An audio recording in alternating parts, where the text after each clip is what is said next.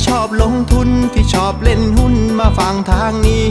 ตลาดวายพอดแคสต์เขามี ข้อมูลดีดีเล่าเข้าใจง่าย อย่าลืมกดแชร์กดไลค์กด Subscribe กดกระดิ่งด้วยนะ คุณกำลังฟังตลาดวายพอดแคสต์ปีที่ 2 ประจำวันพุทธที่ 14 กรกฎาคม 2564 รายการที่ทำให้คุณเข้าใจตลาดเข้าใจหุ้น แล้วก็พร้อมสำหรับการลงทุนในวันพรุ่งนี้ครับ สวัสดีนะครับ วันนี้คุณอยู่กับน้าแดงจรูนพันธ์วัฒนาวงศ์เหมือนเดิมครับ ครับสุดท้ายนะครับ วันนี้เซตอินดี x ก็ไปไหนไม่รอดนะครับ ก็กลับมาปิดที่ 1570 นะ ก็ลบไปเบาๆประมาณสัก 1 จุดนะครับในภาพรวมน่ะก็เป็นการปรับตัวลงประมาณสัก 0.1%นะครับแต่ว่าก็ยังดีนะครับ เพราะว่ายังถือว่า outperform จากเพื่อนๆนะ วันนี้เอเชียโดยเฉลี่ยติดลบ 0.3%ส่วนอาเซียนเนี่ยติดลบ 0.4%นะครับ ก็เลยกลายเป็นว่าเราเนี่ยติดลบ 0.1 ก็เลยเป็นภาพที่ยังดูดีกว่าเพื่อนนะครับ คราวนี้สาเหตุที่ทำให้ตลาดหุ้นบ้านเราเนี่ยนะครับดูเหมือนกับ outperform เพื่อนๆคือลบน้อยกว่านะ ผมว่าหลักๆ ก็เป็นในลักษณะที่ว่าสารพัดข่าวเนี่ยมันถูกใส่เข้าไป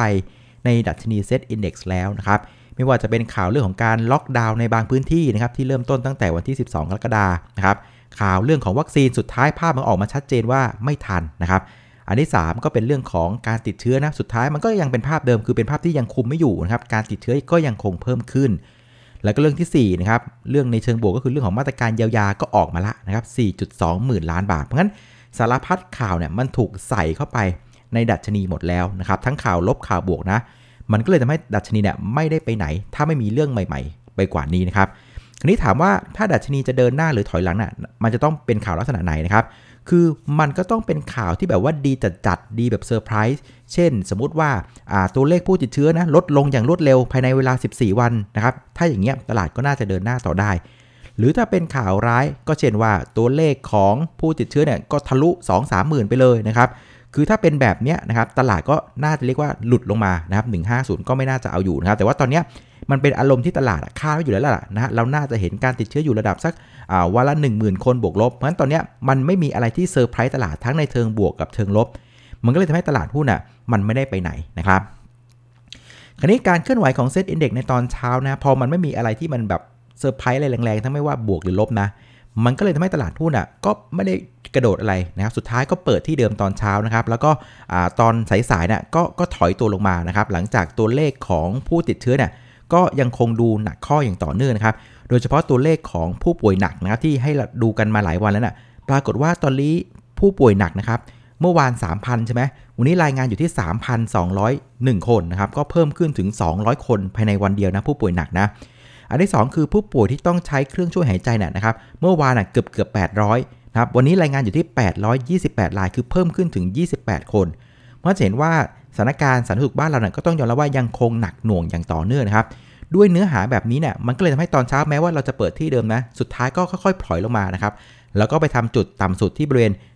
1,560 นะครับ แต่ว่ามันก็ยังดีอย่างตรงที่ว่า ตอนที่มันไหลลงมาเนี่ยมันก็ไม่ได้เป็นการปาหุ้นอะไรรุนแรงนะครับ ก็เป็นลักษณะของการค่อยๆ ซึมลงมานะครับ แล้วก็สุดท้ายก็เริ่มมีแรงซื้อกลับนะครับ ช่วงเย็นๆนะครับ อ่า ก็กลับขึ้นมาปิดที่ 1,570 จุดกลมๆ ได้นะครับ ส่วนหุ้นที่ผลักดันตลาดในเชิงบวกวันนี้นะครับก็จะเป็นอยู่ 3 กลุ่มนะครับกลุ่มแรกก็คือกลุ่มของ Finance นะครับวันนี้ก็เริ่มเด้งกันขึ้นมาได้นะครับไม่ว่าจะเป็นตัวของ MTC สวัสด์แล้วก็ KTC นะครับคือกลุ่มเนี้ยตลาดไปตีความก่อนว่าเรื่องของมาตรการเยียวยา 42,000 ล้านที่คอรมอเคาะมาเมื่อวานนะครับคือถ้ามองในแง่ดีเนี่ยมันก็ทำให้ประชาชนอะมีเม็ดเงินเอามาจับจ่ายใช้สอยกันต่ออายุกันได้นะครับ มันก็เลยจะทำให้เรื่องของ NPL หรือหนี้เสียน่ะมันก็จะ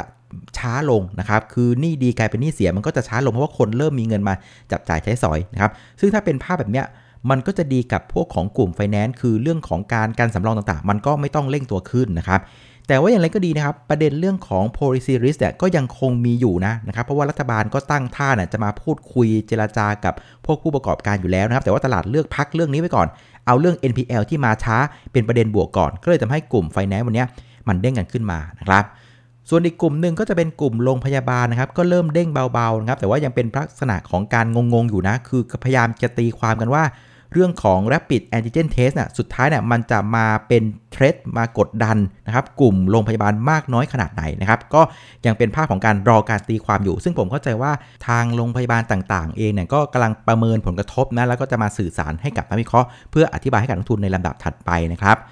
ส่วนอีกกลุ่มหนึ่งที่ปรับตัวได้ค่อนข้างดีวันนี้ก็คือกลุ่มอาหารนะครับ ตัวที่เด่นที่สุดก็คือตัวของอาเซียนนะครับจะเนื่องจากเรื่องของแนวโน้ม งบไตรมาสสน่าจะออกมาดี ทั้งเรื่องของการอิงกับภาคส่งออกนะครับเรื่องเรื่องของค่าเงินบาทที่อ่อนค่า แล้วก็รวมถึงผลิตภัณฑ์ที่เป็นลักษณะของอาหารของสัตว์เลี้ยงก็ยังเป็นภาพของการขายดีอยู่นะครับก็เลยทำให้อาเซียนปรับตัวขึ้นได้อย่างต่อเนื่องนะครับส่วนกลุ่มที่กดตลาดในวันนี้เนี่ยหลักๆก็ยังคงเป็นกลุ่มที่อิงกับพวกของ domestic play ในประเทศนะ ที่อิงกับเศรษฐกิจในประเทศจ๋าๆนะครับอันดับหนึ่งก็คือกลุ่มธนาคารวันนี้ก็ปรับตัวลงยกกลุ่มเลยนะครับอันที่ 2 ก็เป็นกลุ่มเรื่องของการท่องเที่ยวนะครับรวมถึงกลุ่มเรื่องของบันเทิงด้วยนะครับ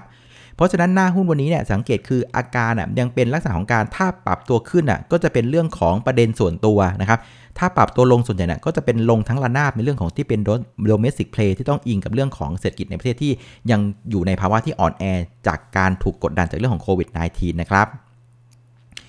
สำหรับผู้เล่นตลาดวันนี้นะครับนักลงทุนสหาบันนะครับก็พลิกกลับมาเป็นซื้อเบาๆนะประมาณสัก 400 กว่าล้านบาทนะครับรวม 2 วันก็ซื้อไป 3,000 ล้านบาทสุทธินะครับส่วนนักลงทุนต่างชาติเปลี่ยนใจละเมื่อวานซื้อวันนี้ขายดีกว่านะครับวันนี้ก็ขายไป 886 ล้านบาทนะครับ เพราะฉะนั้นพฤติกรรมของนักทุนสถาบันอะคือเมื่อวานอะแกก็เอาหุ้นกลับมาเยอะแล้วพอสมควรนะ2,000 กว่าล้านบาทนะครับ แต่ว่าวันนี้แกหันซ้ายหันขวา เฮ้ยไม่มีใครตามว่ะ ก็เลยเป็นลักษณะการ wait and see ดีกว่า เช่นเดียวกับนักทุนต่างชาตินะครับ ก็กำลังดูเรื่องของอ่ามาตรการการล็อกดาวน์ที่เริ่มขึ้นตั้งแต่วันที่ 12 กรกฎาคมสุดท้ายเนี่ยมันจะให้ผลอย่างไรนะครับก็เป็นภาพของการ wait and see ส่วนมูลค่าการซื้อขายวันนี้นะครับก็อยู่ที่ 72,585 ล้านบาทนะครับก็ลดลงไปประมาณสัก 4%จากเมื่อวานนี้นะครับ แล้วก็สุดท้ายนะครับประเด็นที่จะส่งผลต่อตลาดหุ้นบ้านเราในวันพรุ่งนี้นะครับก็มองว่ามีอยู่ประมาณสัก 3 ประเด็นด้วยกัน ประเด็นที่1นะครับวันนี้ตอนประมาณ5ทุ่มนะครับประธานเฟดของเรานะครับเจอโรม พาวเวลล์ก็จะมีการให้ถ้อยแถลงกับสภาคองเกรสนะครับก็ถ้าเกิดเราไปอ้างอิงจากเมื่อวานใช่ไหมเมื่อวานเนี่ยมีการรายงานตัวเลขเงินเฟ้อซึ่งปรากฏว่าเงินเฟ้อน่ะนะครับก็ยังเป็นลักษณะของการอยู่ในระดับสูงแล้วก็เพิ่มขึ้นอย่างต่อเนื่อง เพราะฉะนั้นถ้าเกิดทิศทางเงินเฟ้อมันยังเป็นแบบเนี้ยนะครับก็เชื่อขนมกินได้เลยว่า คุณจรมพเวนก็คงจะไปยืนยันกับสภาคองเกรสว่าเอาละนะครับยังไงเราก็คงจะต้อง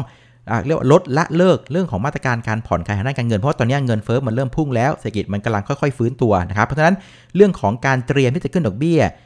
การจะลด QE เนี่ยมันก็ยังคงเป็นภาพที่ปกคลุมตลาดหุ้นต่อไปนะครับดังนั้นนะครับในภาพของการลงทุนในตลาดต่างประเทศนะผมว่าสุดท้ายเนี่ยมันก็ต้องกลับมาดูว่า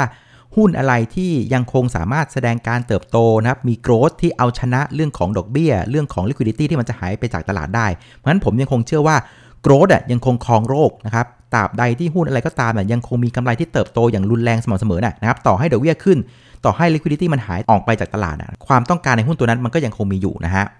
ส่วนประเด็นที่2นะครับก็จะเป็นประเด็นในเรื่องของการรายงานตัวเลขผู้ติดเชื้อโควิด -19 ในบ้านเรานะ ซึ่งผมก็เชื่อว่าถ้าเกิดยังคงป้วนเปี้ยนอยู่ระดับสัก 8,000 9,000 หรือ 10,000 คนก็ตามน่ะก็คิดว่าตลาดก็คงจะไม่ได้ดิดดิ้นอะไรกับตัวเลขนี้นะ เพราะคิดว่าตัวเลขเหล่านี้มันอยู่ในในใจของนักทุนอยู่แล้วแล้วว่า เรายังไงเราก็ต้องโดนวันละหมื่นคนสักวันหนึ่งนะฮะส่วนประเด็นที่3นะครับก็จะเป็นประเด็นเรื่องของการรายงานงบนะฮะพรุ่งนี้นะครับกลุ่มธนาคารตัวแรกจะเริ่มรายงานงบแล้วก็คือตัวของทิสโก้นะครับ ซึ่งในภาพรวมเนี่ยนะครับนักวิเคราะห์ก็บอกว่ากลุ่มธนาคารน่ะถ้าเทียบกับไตรมาสหนึ่งน่ะกำไรมันจะลดลง Q on Q นะนะครับเพราะว่าไตรมาสสองน่ะมันเป็นจังหวะที่โควิด -19 นะครับ version third wave แล้วกันบุกพอดีนะครับ แต่ว่าถ้าเกิดว่าไปเทียบกับ year on year นะครับ ยังไงกำไรมันก็พุ่งขึ้นนะครับ เพราะว่าตอนปีที่แล้วน่ะมีการตั้งเรียกว่าสำรองกันมหาศาล เพราะฉะนั้น ฐานกำไรปีที่แล้วน่ะมันต่ำมากนะครับ เพราะงั้นปีนี้พอมารายงานงบไตรมาสสองยังไงกำไรมันก็โตเยออนเยนะ แต่อย่าเพิ่งไปดีใจไปเพราะว่าเขาบอกว่าแนวโน้มไตรมาสสามอาการก็ยังหนักอยู่นะครับ นั้นนะครับเดี๋ยวพองบทิสโก้ออกมาเนี่ยก็ต้องเอางบทิสโก้มาดูกัน แล้วก็มาตีความว่ากลุ่มธนาคารที่เหลือเนี่ยหน้าตาจะเป็นยังไงนะครับซึ่งทิสโก้น่ะใน character ที่นักวิเคราะห์เชื่อกันก็คือว่าเป็นบริษัทที่สามารถคุมเรื่องของหนี้เสียได้ดีมากนะครับเดี๋ยวมาดูว่าจะคุมได้ดีจริงหรือเปล่านะครับถ้าเกิดว่าพลิกล็อกปรากฏว่าทิสโก้เอาไม่อยู่นะโอ้โหที่เหลือก็คงไม่น่าจะรอดนะฮะ แต่อย่างไรก็ดีนะครับ จะไปดูบรรทัดสุดท้ายของทิสโก้ก็ไม่ได้เหมือนกันนะครับ เพราะว่านักวิเคราะห์บอกว่าในรอบนี้เนี่ยทิสโก้มีการขายเงินลงทุนทำกำไรกันในตลาดหุ้น เยอะอยู่พอสมควรเหมือนกันนะครับ เราต้องไปดูในไส้ในของเขานะครับ คราวนี้สุดท้ายมาสู่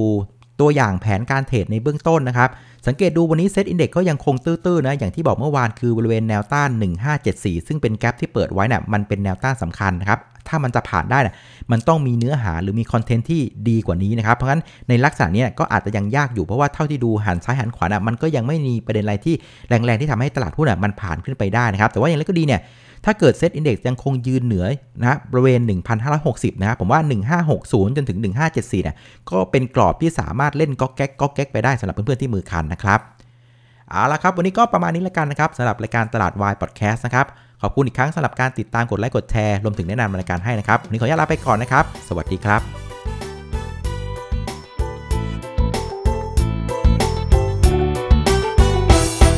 ากใครที่ชอบลงทุนที่ชอบเล่นหุ้นมาฟังทางนี้